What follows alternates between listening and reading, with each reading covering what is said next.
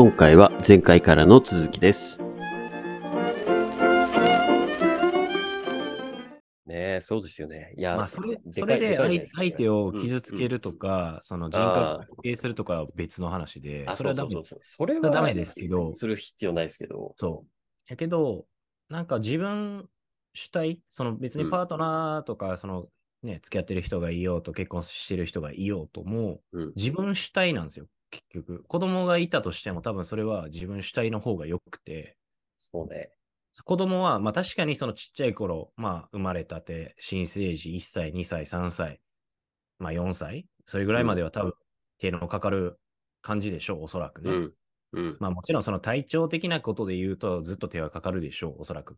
風邪ひいたとか、うんうんぬんかんぬんとかそういうのはあるし、先天性的に病気を持ってるそれは手をかかるだとうと思うけど、うん基本別人格やし、えーまあ多分ね、子育てしてる人やったらわかると思うんですけど、圧倒的にすぐ育っていくわけじゃないですか。親の手を離れていくというか、なんか僕も友達のインスタとか見てて、お母さんがそれ投稿してたんですけど、友達のお母さんが。はいはい。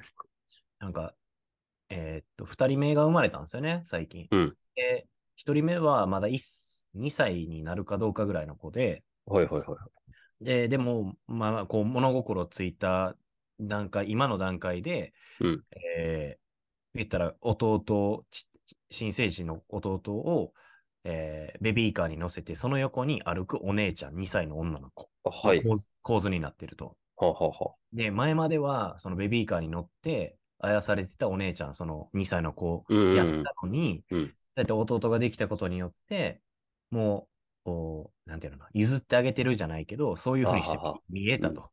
あ歩いもう自分の足でしっかりと歩いて、ベビーカーをむしろ片手で押してるっていう状況で、横について歩いてると。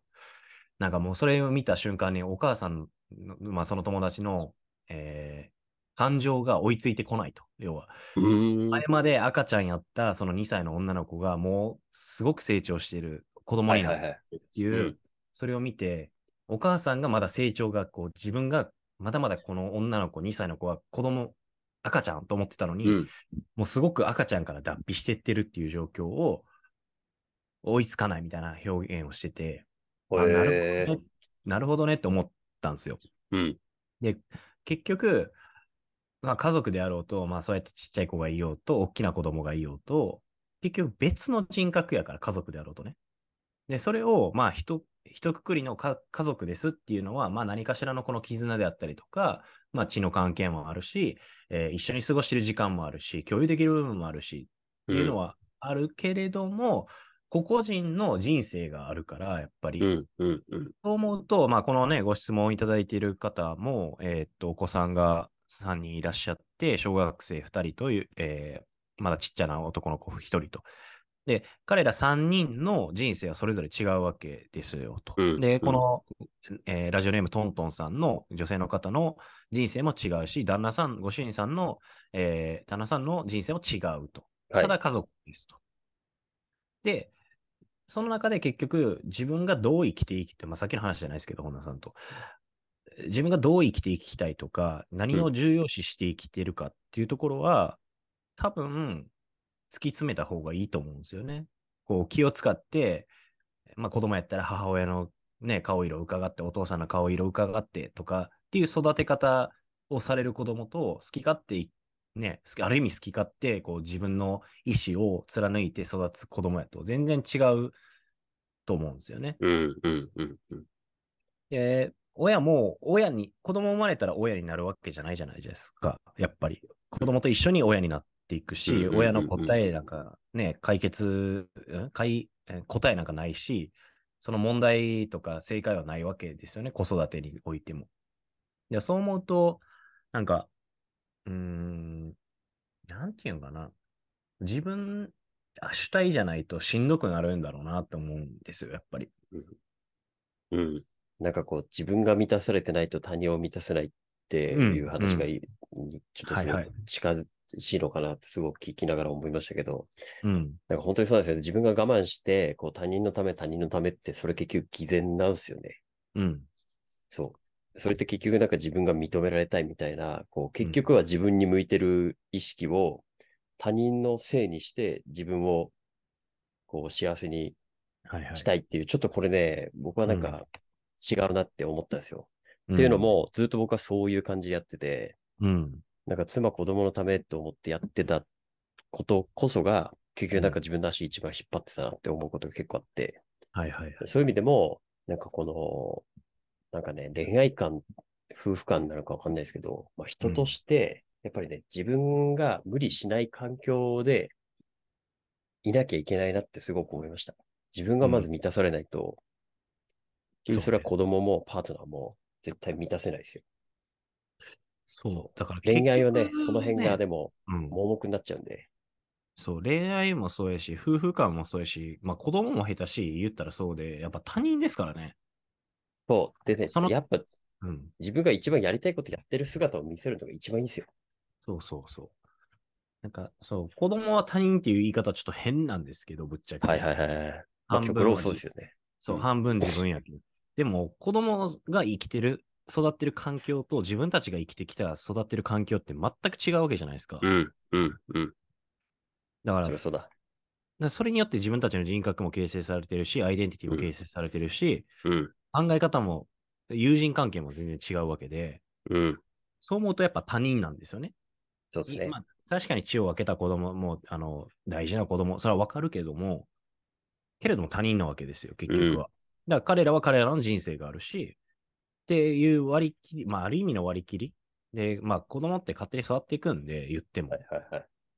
まあ、ある程度の道筋はね、こう、見せてあげるというか、親、親としてできることってなんだろうっていうところは見せてあげること、経験させてあげること。まあ、我慢して、その、えー怪我をするだろうって思ってるところを我慢して怪我をさせてあげる我慢。今の多分親って結構やっぱこう、高齢になってか、高齢出産の方とかも多いんで、はいはい。やっぱり子供が可愛い、それはわかるんですけど、怪我をさせないような温室育ちの子供を育てすぎなんですよね、多分。うん、うん、うん、うん。なるほど。膝をすりむかない、膝をすりむかないように、えー、こうなんていうのな、こけないように、うん、うん、うん。わかるわかる。そう、クリティカルな怪我。まあ、その、よわかるわかするわかる。ごく危険な怪我。これは分からないですけど、確かに。どう子供って結構自分から死にに行くわけじゃないですか。もうなんか、言ったらどこ突っ込んでいくねんみたいな、それぐらいの勢いで走ったりとかするから、確かにそうやねんけど、けど、少しずつその怪我とか経験値を子供に、えーある意味親が与えてあげないと、経験させてあげないと子供も学ばないっていうのはそれで、いやほんとっすよ。めっちゃ納得できます、それ。本田さんがね、あの、うん、キャンプ、キャンプ好きじゃないですか。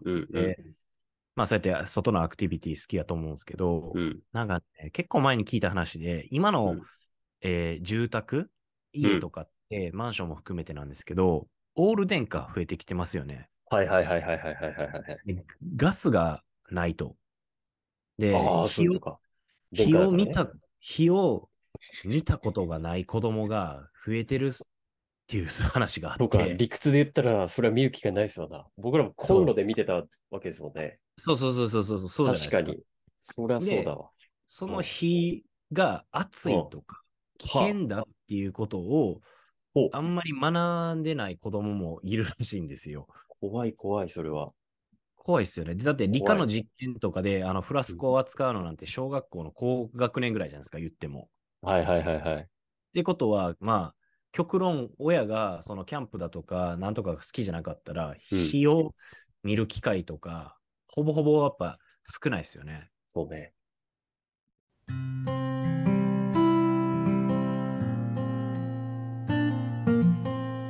101成長ラジオ。ここまでお聞きいただきありがとうございました。この番組を聞いて、ぜひ我々に相談したいという方は、どんな小さいことでも構いません。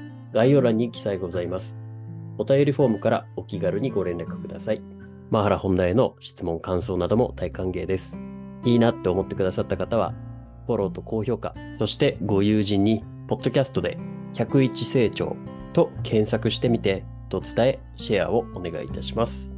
この番組はほぼ毎日更新されますが、過去の回を何度も復習して、知識と財力を共に高めてまいりましょう。それでは、また次回お会いしましょう。